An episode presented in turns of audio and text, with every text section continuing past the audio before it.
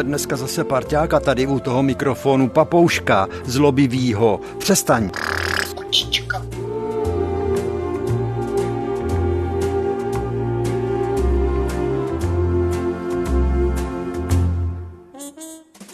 Já jsem princ. Ty jsi jako ty politici.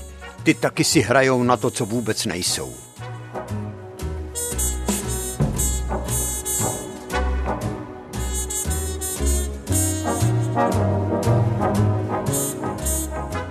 Čím máme začít, Žaninko? To nám poraď, když toho máme tolik na srdci.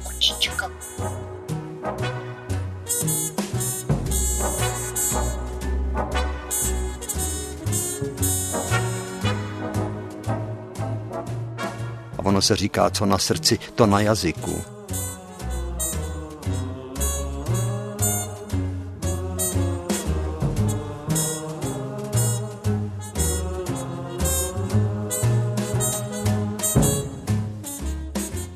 Jak praví klasik, tajemství nudit je říci vše. A mlčeti zlato se taky říkalo.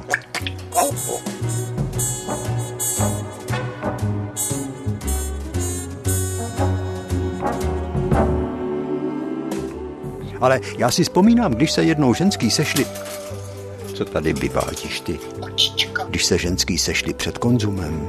To bylo štěbetání. Nebo před mandlem. Nebo prostě na návsi. Ty si toho dovedli napovídat. A já jsem vyměnil baterku v mikrofonu, Žaninko, Halo, halo, halo. takže vás, vážení a milí, vítáme u našeho vzpomínání Dobrý den, ahoj.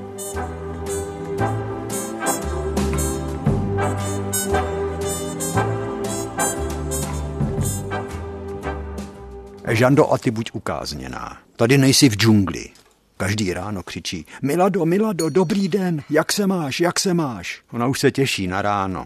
Protože si představte, že Milada to opeřený zvíře, když připravuje snídani, tak veme do kuchyně, dá ji na stůl a ona odběhne a tam je mikrovlná trouba zavřená, tam je to zasklený, je tam takový zrcátko a ona se před tím zrcátkem nakrucuje a žvaní Jirko, už jdu. a plácá. Superstar. Keci takový to jsou. Kdo to má poslouchat? Jestli si to zvíře hraje na mediální hvězdu, na nějakýho politika, možná. Ještě kdyby tak začala mluvit o, jak jsou ty floskule. Nám se ježí chlupy, když to slyšíme. V časovém horizontu, napříč politickým spektrem, e, třešnička na dortu. Dostaneš třešničku na dortu, když se tak hezky natřásáš. Ono se dnes hodně lidí natřásá. Tak dost, Žando. Víš, co říká Romeo? Přestaň zvonit. Tvůj kmotr, papoušek Žako šedivý, jak ho má věra přece. Ten tak hezky mluví. Tak přestaneš, nebo tě odstěhuju. Romeo, on není tak čistotný jako ty. Má svoji takovou větev v kuchyni a no tak trousí, no. A Věruška mu říká, Romeo, seš čuně. Ten Romeo se to naučil naprosto přesně, říká to věruščiným hlasem. Jednou tam Věruška měla vnučku, ta si hrála ve vedlejší místnosti a najednou se ozval hlas babičky. Seš pokakaný čuně. A ta Adélka, ta si myslela, že jí to říká babička a říká, ale babičko, ty víš, že už dávno přece chodím na nočníček, ne?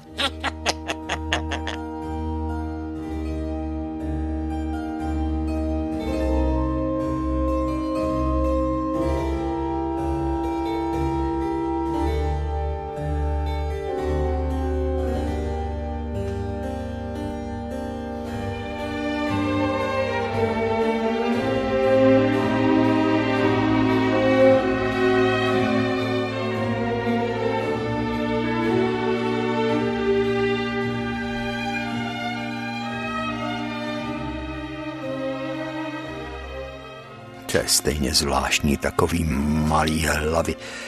Ta malá hlavička toho našeho papouška, ona, aby mohli ptáčci lítat, víte, že mají jenom několik krůpějí krve.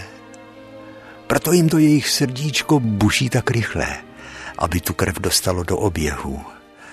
No, ta, ale ty malý ptačí hlavičky, pozor na ně. Znáte to o těch síkorkách v Londýně?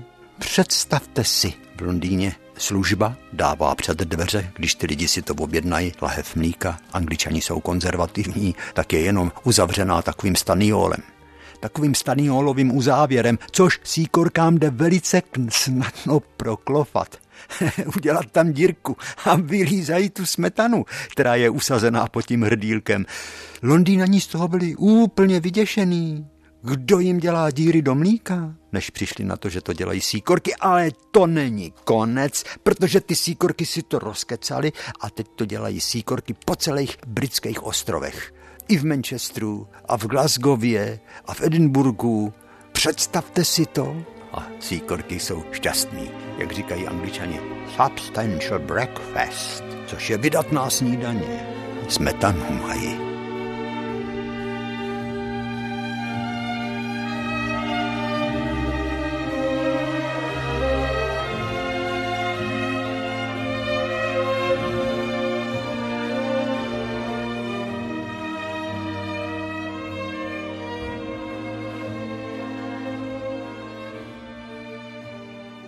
Červen je měsícem výjimečným, to ptáci ještě zpívají. A potom najednou nic.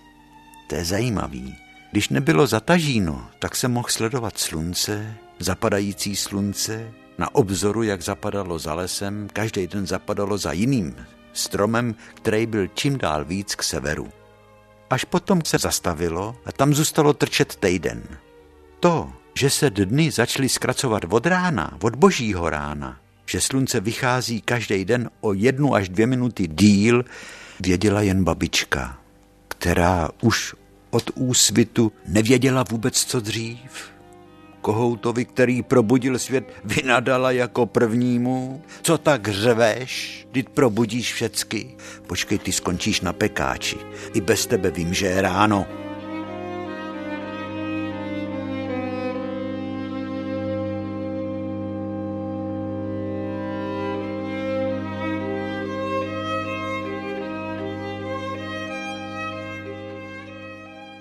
Měsíce jsme se báli.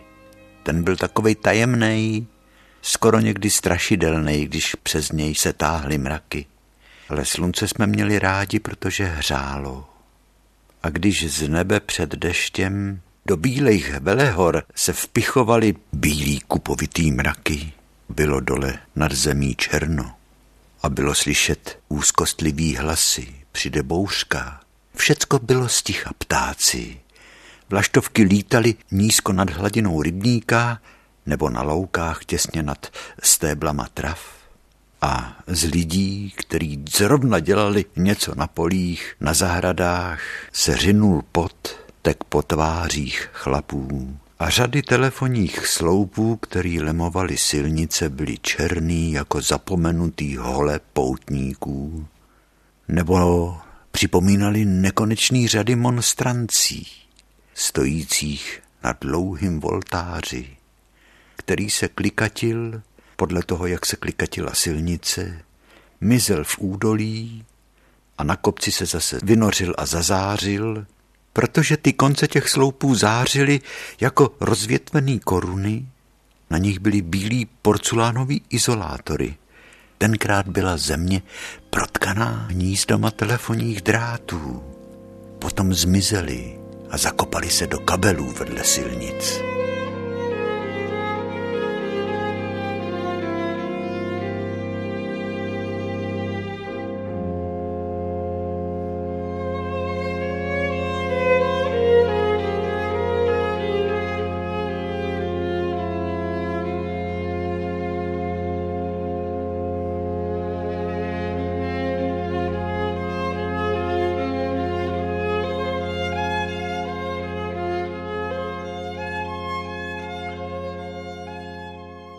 Štěstí.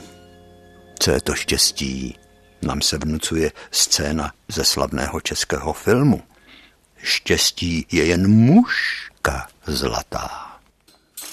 Jo, někdy ke štěstí stačí málo. V obyčejně ke štěstí stačí málo, protože štěstí to jsou takový malý korálky navlečený na šňůrce. A to potom dává dohromady to veliký životní štěstí. Ten pocit ze šťastně prožitýho života. Někdy si štěstí dopřáváme třeba i tím, že se vnoříme do vzpomínek a úžasneme, že vejdeme, my se ocitneme v magickém světě, který se chvěje, jako se dřív chvěl při promítání film v naší hospodě u Jirkovských. Starý film poškrábaný. Každou chvíli poskočil, jak se kdysi přetrhnul a kus se odstřihlo, pak se slepil a část děje se nenávratně ztratila. Takže se spolu potkávali děje, které k sobě zdánlivě jakoby nepatřily. A ty filmy byly už tím častým promítáním tak zamlžený, poškrábaný, jako když prší černý tečky čárky, tak je to i s těma našema vzpomínkama. Vzplanou, pohasnou, zmizí, znovu se rozhoří, jako za soumraku, když jsme na strništi pásli husy. Tak jsme si dělali vohýnky a ta hromádka popela vyhasínala a zase se rozežhénula, když do ní zafoukal vítr a my jsme odcházeli domů, protože ze všech domů bylo slyšet hlasy Jaruš, Jindro, Vlastíku, Pepíku, Jiříku. to naše mámy nás volali domů. Klekánice si nás zbírávávala, to nás strašívali dřív. Ale na klekánici už jsme tenkrát nevěřili.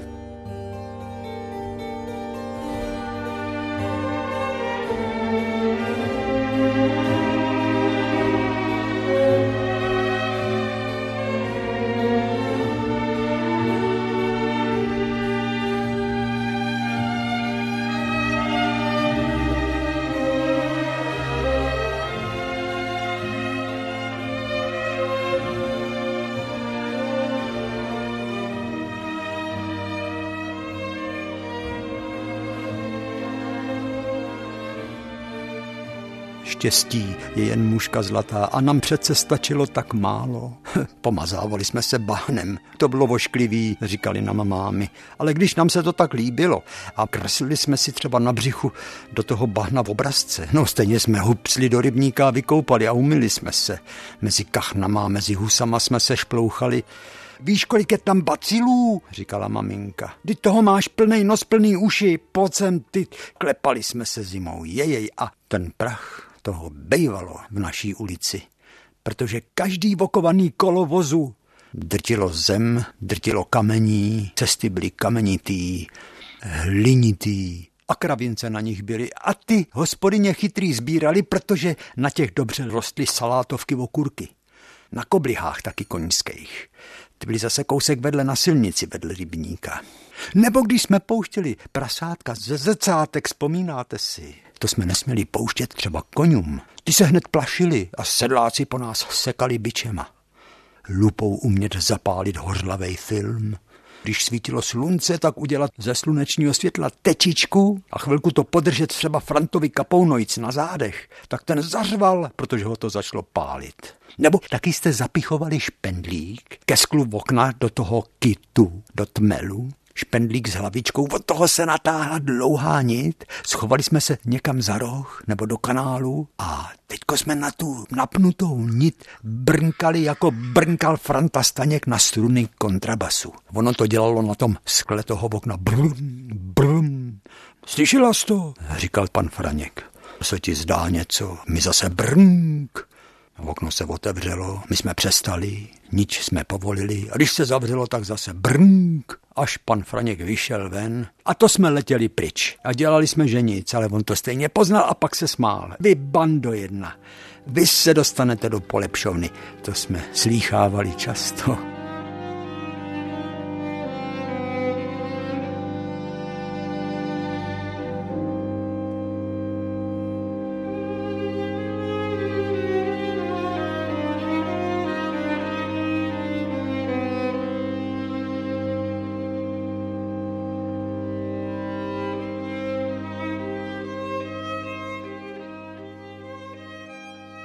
Štěstí dětství a to si člověk neuvědomí, že teď v tuto chvíli ho potkává to největší štěstí, na který bude celý život vzpomínat.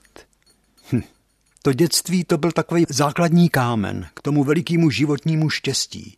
Ale o tom jsme ještě nevěděli vůbec nic, protože tenkrát štěstí přicházelo nečekaně, nepozorovaně, mělo bezpočet podob a my jsme si ani neuvědomovali, že to štěstí přichází. Nebo když jsme chodili na chůdách, to jsme byli taky šťastní, protože jsme celý svět viděli trošku z nadhledu.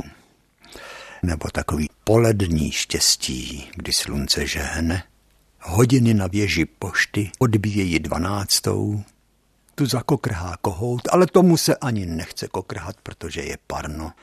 Pes jednou, dvakrát štěkne a je taky ticho zarachotí někde povoz, kočí zakřičí hod, prr, no tak risko.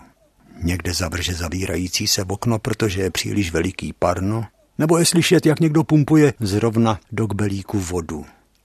Taková bezstarostná, slastná pohoda.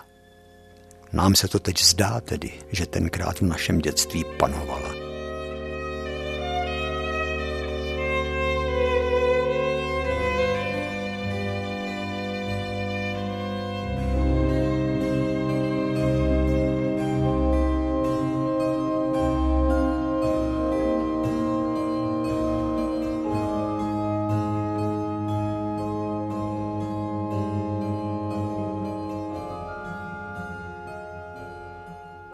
Když jsme na louce nacházeli takový bochánky, chutnali tak sladce, matně zelený sametový. Chlebíčky jsme tomu říkali.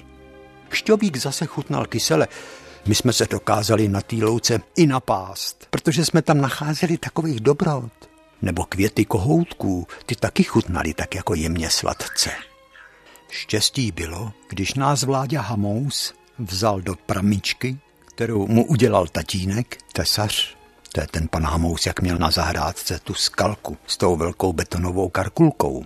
Ta pramička byla modro, bílo, žluto, červená. I zelený pruhy byly na veslech.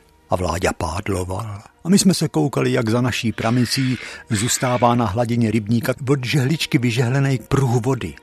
Po každém veslu kruh, který se rozšiřoval po celém rybníku a najednou jsme přijeli k tůni, kde byla hloubka, tam bylo hejno kaprů. My jsme tam strčili ruku a hladili jsme ty kapry, který tam nasadil pan řezník Aibl. Hladili jsme je po hřbetech. To jsme se radovali.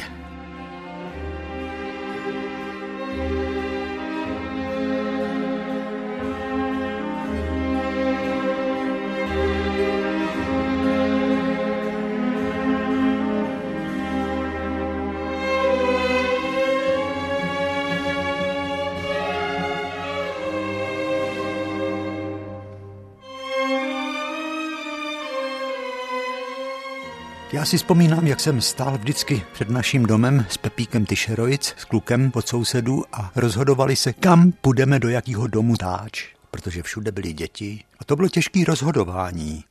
My jsme mohli jít naší ulicí třeba k Vláďovi Hladkojic, synovi hodináře. Tam se nám to moc líbilo. Pan Agafon Hladkov byl kozák, donský. Pan Hladkov opravoval hodiny. Toho jste měli vidět, pana Hladkova, jak on chodil. Pořád chodil tak, jako kdyby právě slez z koně. Takový malý udělaný chlapík to byl, pořád se smál a hrál na harmoniku. Vždycky, když ho přepadla taková vzpomínková nálada, tak vzal garmošku a z povotevřeného okna byly slyšet takový lkavý tóny harmoniky a do toho zpěv pana Agahona Agafoniče Hladkova. A my jsme nedutali s otevřenýma očima poslouchali a představovali jsme si takový písně, který šly na naše dětské srdce. Do toho se vozejvalo tikání hodin, protože pan Hladkov měl plný zdi hodin. Opravoval lidem ze širokého dalekého okolí bicí, závažový, kivadlový, i malý hodinky opravovával. Tam to vonilo petrolejem. Chlebovník tam byl, tam měla paní Hladková kuchyňku sporák. Na stole byl plechovej, kulatej, teďko nevím, jakou měl barvu jestli modrou, zelenou nebo bílou. Vláďa říká, že byl bílej a v tom vždycky byl vonavej chleba. Pan Hladkov říkával, Jo, všechen čas je v božích rukách. A já jen pomáhám ten čas měřit. No a to jezdíval na kole a na zádech měl ruksak. Ten ruksak byl plný hodin. Byl Rousínově, ve Slabcích, v panoším újezdě. Všechen čas je v božích rukách a já jen pomáhám ten čas měřit, když nějaký ty hodiny opravím.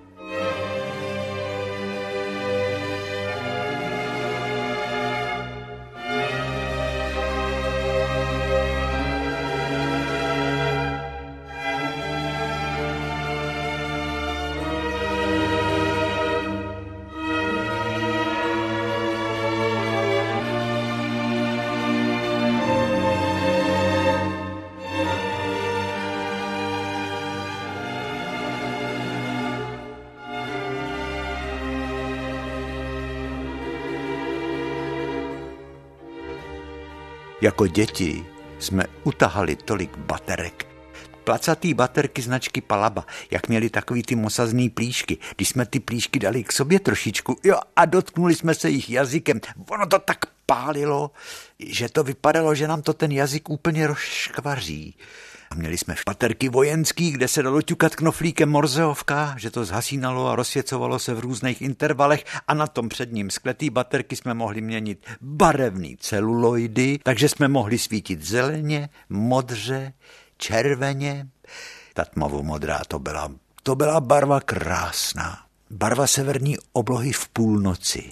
A vůbec celá ta baterka. Nám k radosti stačila jenom baterka. A vyhráli jsme si Mohli jsme si ji připnout na skautský pásek. Na karabínku jsme si ji taky mohli pověsit ty skautský pásky, ty skautský opasky s tím lvíčkem a bylo tam napsáno buď připraven, nebo jestli tam bylo napsáno vždy připraven. No vidíte, to jsou mezery. Jeden kamarád takový pásek má pořád tu sponu. Jenom si prodlužuje, dokupuje si k tomu delší a delší kus kůže, jak tloustne.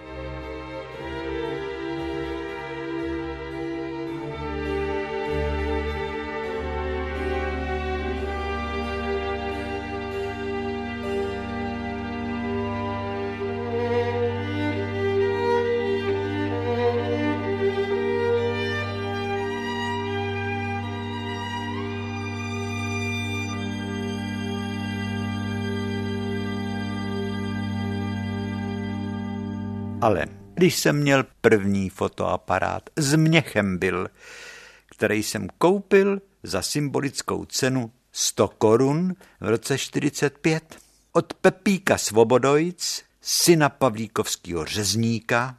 Tam byla stupnice, po který se pohybovala šipčička a to byla stupnice zaostřování. Takže tam byl jeden m, jeden metr, dva metry, tři metry, čtyři metry, pět metrů 6 metrů a potom byla osmička na ležato, což bylo nekonečno. Když jsem dostal první film koupit, tenkrát po válce, nemyslete si, že byly filmy. To mě pan drogista Nigrín v Rakovníku, prosím vás, pane Nigrín, schovejte mě, až přijde film. Tak mě schoval film, ten voněl v takový krabičce jak voní film do fotoaparátu. Nepopsatelně. A ještě to vědomí, že na tom filmu udělám nádherný fotografie, tu vůni ještě zvětšovalo. No a já jsem ten film tam s pomocí pana Nigrína drogisty do toho foťáku. To byla taková veliká bedna. Vzadu měla červený celuloidový bokínečko, malinký kolečko ve kterým se zjevovaly číslíčka toho filmu. Nejdřív tam byly tečky daleko od sebe, potom tam byly tečky úplně, jak se přetáčel ten film, tak tam byly tečky blizoučko u sebe, až tam bylo číslo jedna. A zase, když se to vokínko vyfotografovalo, jo, běda, když se zapomněl přetočit film, tak to byly na, na jednom vokínku třeba tři, čtyři fotografie přes sebe. To byl pěkný zmatek. Dneska by to bylo umění, by se to mohlo dát jako nový směr ve fotografii. Ale když jsem tenkrát fotil ten první film a fotil jsem kluky. Jindra Vítojc tam stál na kole, měl křížek na hlavě, pletený od maminky, měl kolo s beranama a ten křížek měl místo čepice, sportovní křížek na uši. Vedle byl Ota Kotík, syn hospodského pana Kotíka, jak uměl krásně pumpovat vzduch do sudů ten Ota, o tom jsme taky povídali. Potom tam byl, kdo to tam tenkrát byl? Kluci Jirkovských, Gebhard z Vovčárny, Jestli tam byl od nás někdo ze zabrány, to už ani nevím. Jirka Čára tam mohl být Jirka Čadek a klucí Kopeckých. No ale oni byli dva a půl metru ode mě, já jsem je chtěl tam mít veliký. To se koukalo do toho hledáčku, který byl taková skleněná krabička. Ten hledáček, maličká, tam skoro nebylo nic vidět. A já jsem zapomněl dát tam vzdálenost dva a půl metru a byla tam, ta šipka byla na té ležatý osmičce. A všechno bylo nevostrý, akorát to, co bylo za tou fotkou. To znamená řeznictví pana Aibla, hasičská zbrojnice, pomník padlejch, to bylo ostrý jak břitva. Ale jinak klucí, akorát bylo vidět, že jim všem odstávají uši. A jinak se skoro to nedalo rozpoznat, kdo tam na té fotce je.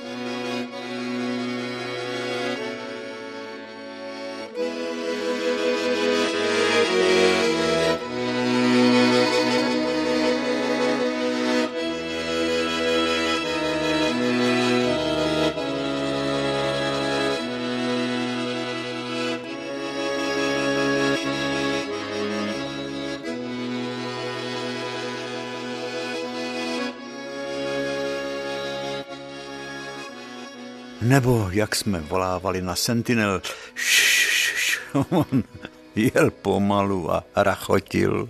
Ale nám se to tenkrát zdálo. Jednak, že je veliký strašně a jednak, že jezdí strašně rychle.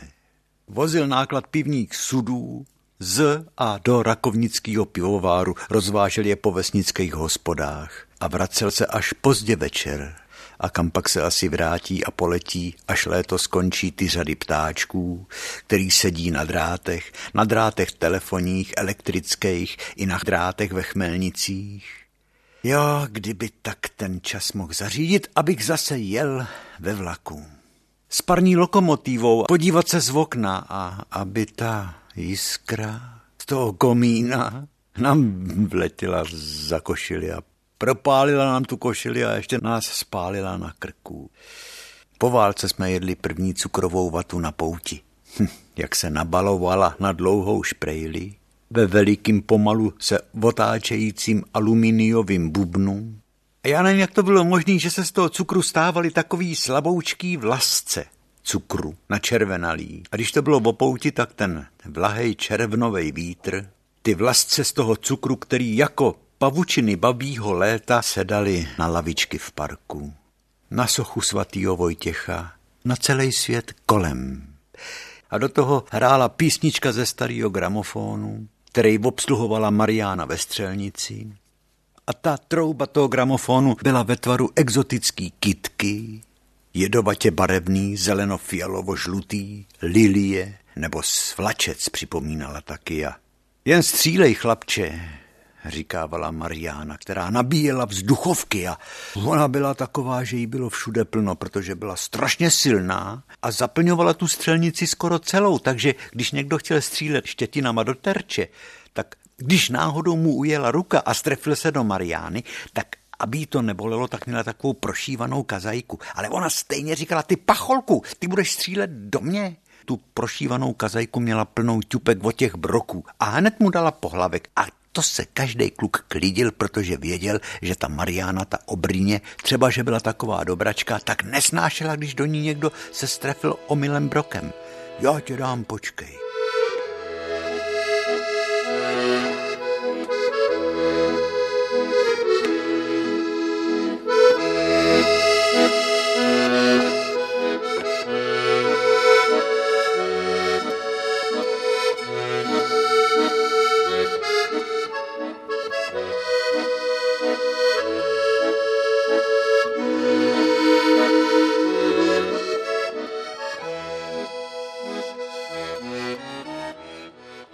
Jsem tenkrát tak chtěl štětinkama vystřílet v terči co nejvíc bodů, co nejvyšší číslo, aby ta Mariána musela říct chlapče, ty si nastřílil tolik bodů, že ten velký Habešan bude tvůj.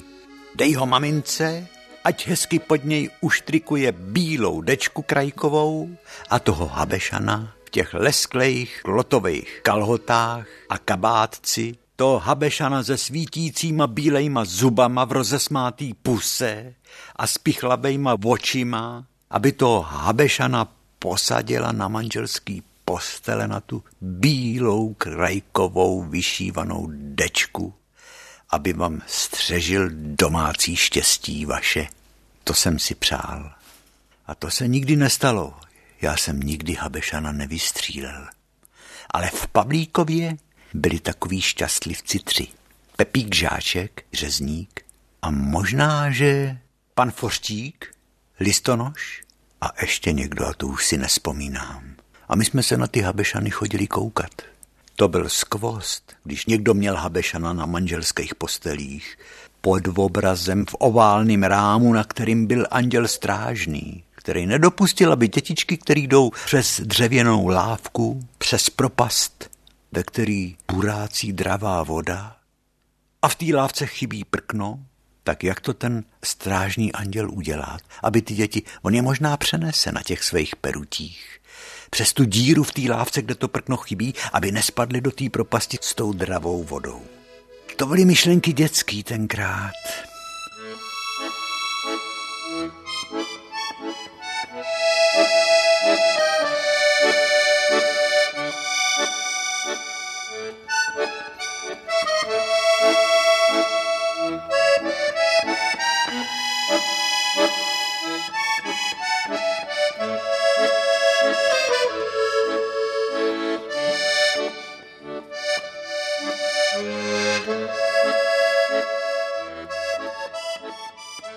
A taky jsem si přál, aby ty vlčí máky, který jsem si natrhal a dal do vázy, aby hned nezvadly a nebo padaly, aby aspoň chvilku vydrželi, abych je stačil namalovat vodovkama na papírovou čtvrtku.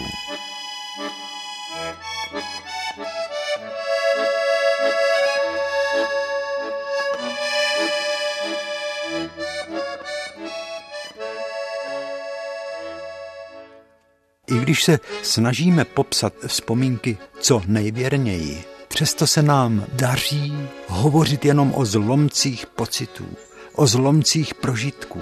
Teď se to v té naší mysli propojí. To tam jako zázrakem uvízlo. Něco, co jsme prožívali jako děti a najednou nám to vytane na mysli. Zjeví se to s celou scenérií.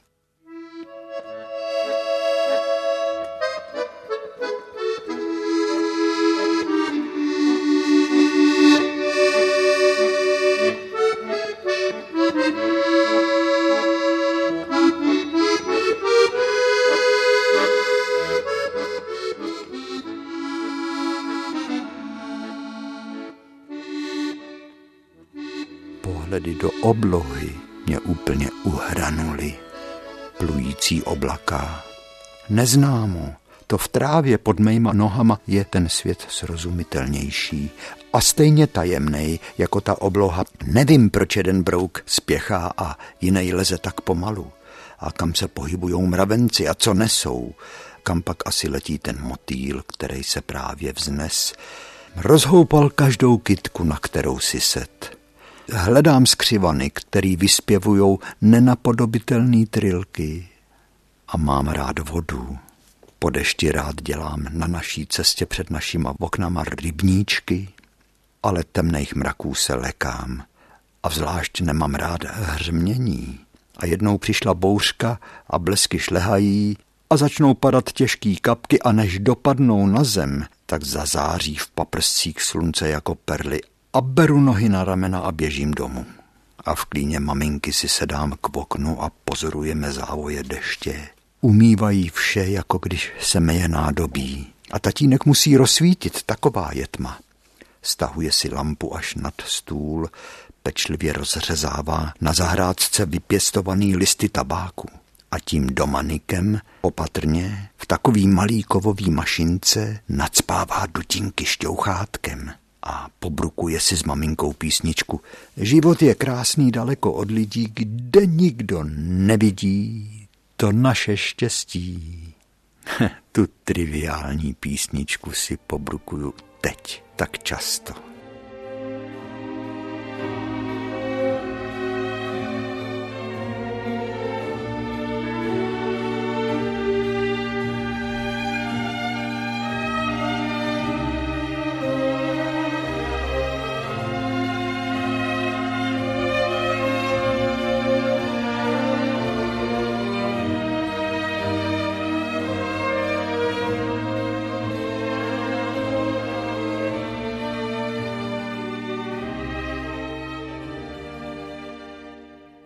Byly před bouřkou vesnice stichlí, psy i kočky leželi úplně bez hnutí. Nic se vůbec nepohnulo. Až najednou zaburácel první hrom a přišel prch a blesky šlehaly a bouře někdy přinesla i kroupy a strach a jednou uhodilo do komína kováře krále. Blesk klidně mohl šlehnout do komína kousek vedle. Vletěl by aspoň do kovářský výhně a tam ať si vyvádí, co chce. Možná, že by rozházel kladivá kleště. Ale co by se ten blesk zdržoval? On proletěl těsně vedle vysoký kostelní věže a vletěl kamnama do kuchyně u kovářů a tam vyrval ze zdi elektrický dráty i s trubkama a kovářovic byli zděšený. To bylo boží dopuštění, já to viděl. Ty mohli nejenom bílit, ale i opravovat z všecky zdi. To byla spoušť. Proč ten blesk nesjel po hromu svodu kostela hned vedle? Protože tě chtěl potrestat, víš, za to. Jednak, že chodíš pytlačit, to se králi kováři vědělo. A že nemáš hromosvod, mu říkali chlapi. Co tady s hromosvodem, když stojím hned vedle kostela? Ať si ten blesk uhodí do věže, ne? To jsou divy přírody, které se nedají vůbec vysvětlit, mu říkali chlapi.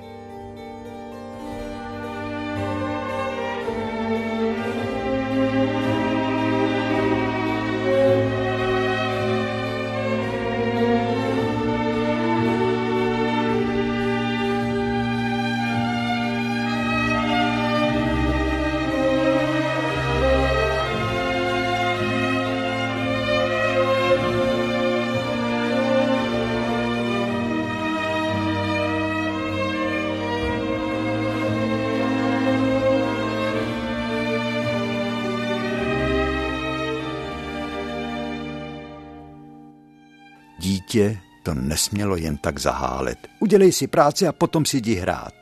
Už jsi byl s husama na rybníku? Nebyl? Tak ať už si s vykoupanýma husama zpátky a dej pozor, ať se ti někam nějaká husa nezatoulá. Jiříku, pojď sem, to nejde, chlapče, zameď ty třísky kolem špalku. Co by si o nás sousedi mysleli? On naseká dříví, ale po sobě neuklidí.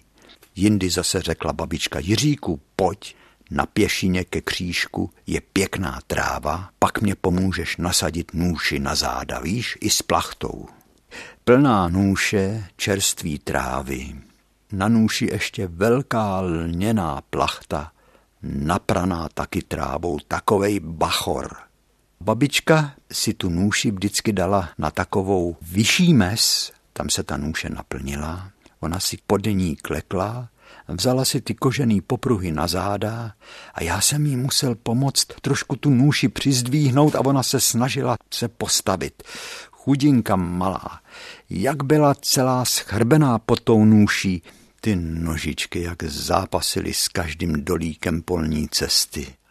A než došla domů, tak toho měla dost.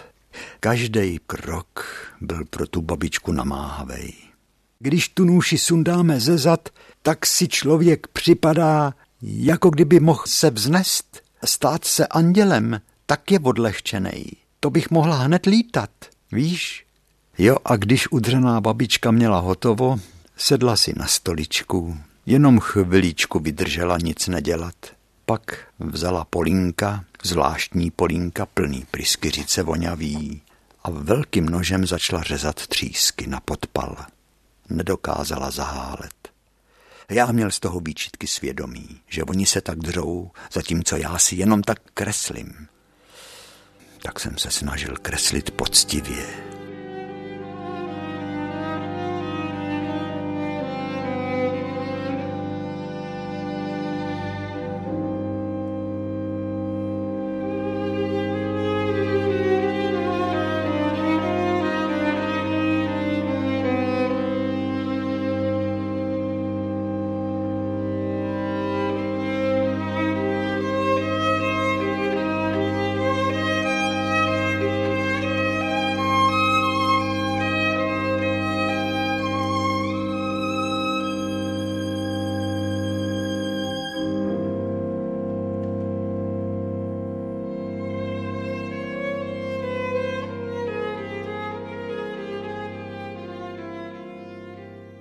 Babička mě naučila všechny druhy povřísel vázat. Jdeme do chlíva, vem čistou slámu, musíme podestlat. Já vykydám, ty to odvezeš, nahnuji, napumpuj vodu do kbelíků. Už odpoledne je musíš napumpovat a donest před chlív, aby voda byla voražená, ne ledová. To není dobrý, víš? Nasekej polínka, ať máme čím přikládat. Pojď se mnou na louku, budem trhat kmín. Babička si nekupovala kmín. Vždyť je toho plná louka, říkala. A přinášeli jsme kytice těch tuhejch kmínů a babička je uměla žmoulat v rukách a potom je vyfukovala, to šla na dvůr, rozprostřela v novinách zrníčka kmínu, foukala do nich a odletovaly ty šlupičky. To byl ten nejlepší kmín, co jsme doma měli, z naší louky. Babička trhávala kmín i na pěšinách, na mezích, mezi polmi. Pojď se mnou za vrch, budem kopit seno.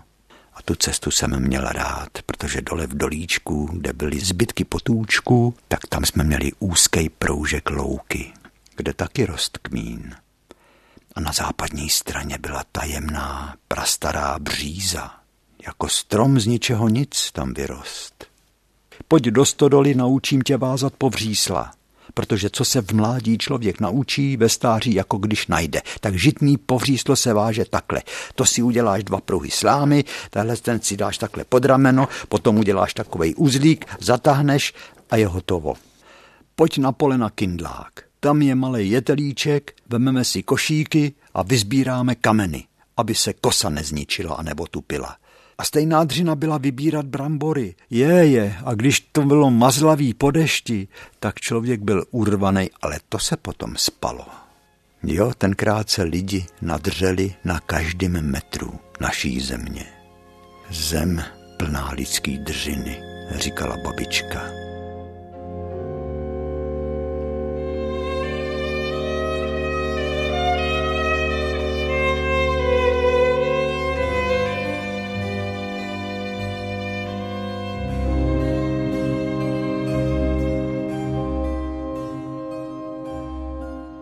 Zameď dvůr, to jsem vůbec neměl rád. A všecky ty slepičince z té trávy vymeď. Slepičí hnůj je moc dobrý, víš, na hnojení. No to jsem neměl rád, protože jednak to byla dřina a potom, když jsem očima sledoval ty půlkruhový pohyby koštěte, tak se mě z toho roztočila hlava. Ty slepičince v té trávě se vymetaly tak těžce.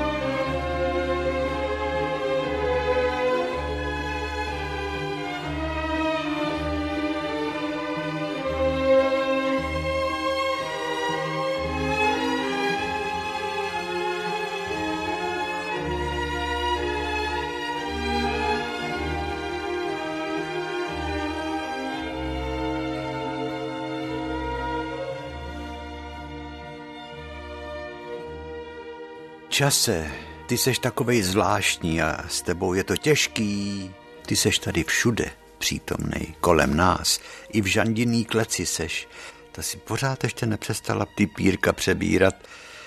S tebou je to čase těžký, tebe my lidi můžeme prosit nevím jak a ty nás neslyšíš, nebo co vlastně chceš od nás. Jak bych byl rád tenkrát, kdybych mohl říct, ten kolotoč snáším tak blbě.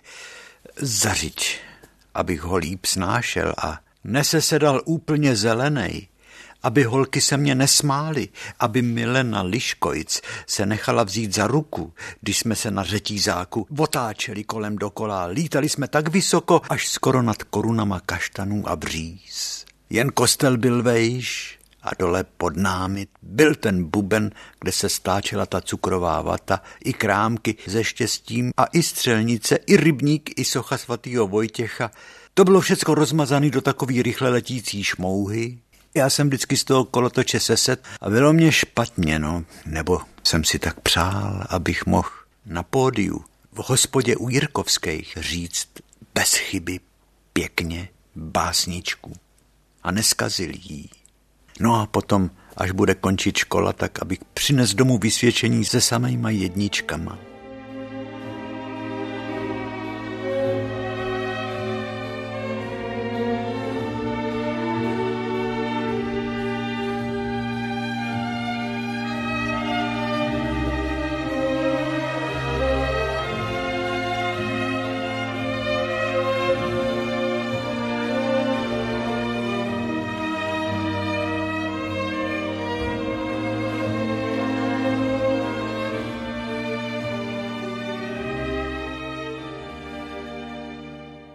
No a taky jsme si přávali, aby se vydařil příští týden, kdy půjdeme na výlet s pavlíkovskýma klukama na špičatou skálu. Tam jsme si museli nabírat vodu z rakovnického potoka. A ona voněla mejdlem, protože z továrny mídlo Ota Rakovník trochu mejdla vždycky vytejkalo, ale šumák tiky ten tu mejdlovinu přetlouk. Ale bramboračka z té samé vody, tu chuť brambor a zeleniny vždycky to mejdlo přebylo. Ale my jsme měli takový hlad, že i tu bramboračku, která byla cítit po mejdle, jsme stejně zhltli a každý z kluků jsme si tenkrát přáli vykonat velký hrdinský skutek, aby holky řekly jú.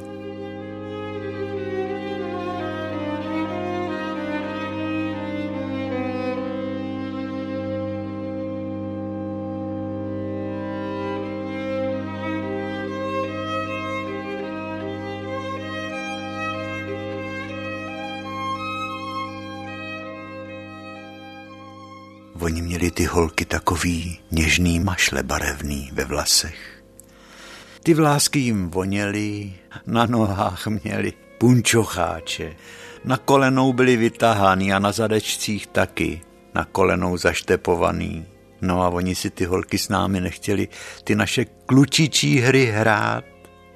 A my už jsme měli dost těch jejich něžností, co dělali s panenkama přebalovali je a dávali jim, strkali jim do pusy všecko, co natrhali na louce a, a když je zaklonili, to byly panenky mrkačky, který měli takový zařízení v sobě, že když zaklonili panenku, tak se vozvalo a ta panenka zavřela oči a každá měla skrabatěný nosánek, jak upadla, protože to byly hlavičky dělané z nějakého lisovaného papíru. Ty byly natlučený, ty nosánky. Ale ty holky ty panenky stejně milovali. Každý nějak říkali a měli spoustu prádílka, hadříků, balili je, čepičky jim vázali, šátečky. To bylo někdy hezký pozorovat holky, jak si hrajou.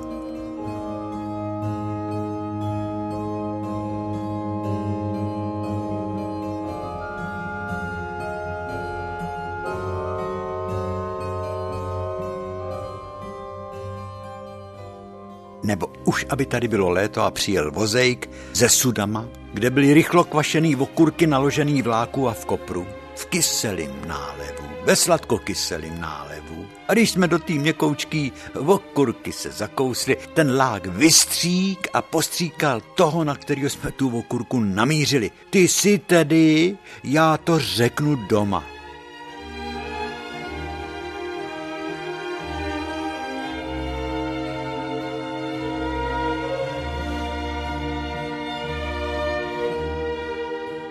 Já to na tebe řeknu. To jsme slyšeli pořád, jak nám holky vyhrožovaly.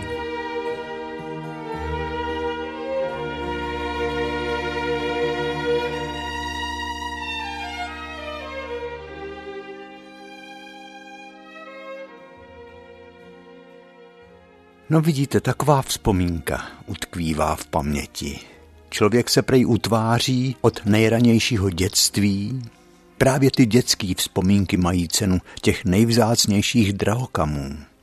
Tam na tom počátku těch našich vzpomínek na té pomyslné startovní čáře se do našich duší začaly vpisovat první věmy, první zkušenosti. Tam jsme dostali do dětské dlaně to kouzelný sklíčko jsme tam dostali tenkrát, to magický kukátko, kterým hledíme na svět celý život. A snad pro každého umělce je období dětství to nejcennější, co má. Prožitky z té doby mají kouzelnou moc a odrážejí se snad v každém kousku obrazu, v každé linii, v každé barevné harmonii.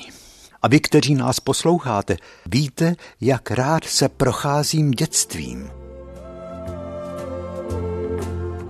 Ale čas je neúprosnej, Tohle to už nám nikdy nevrátí, kdyby jsme ho na kolenou prosili.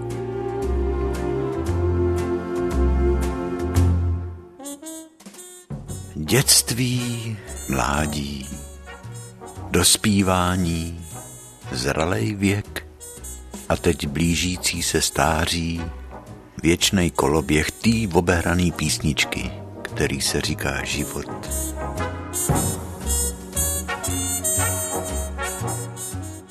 Tak vážení a milí, my se musíme s vámi rozloučit, nedá se svítit. Žaninko, byla si moc dobrá dneska. Jo, papoušku, to se ti to žvaní, viď? Ale internet, to je zázrak. Došel tak nádherný mail od Daniely až z Havaje. Maui, Havaj. Víš, kde to je? A dobrá sada. Ty ale víš, kde je Afrika, tam otučci.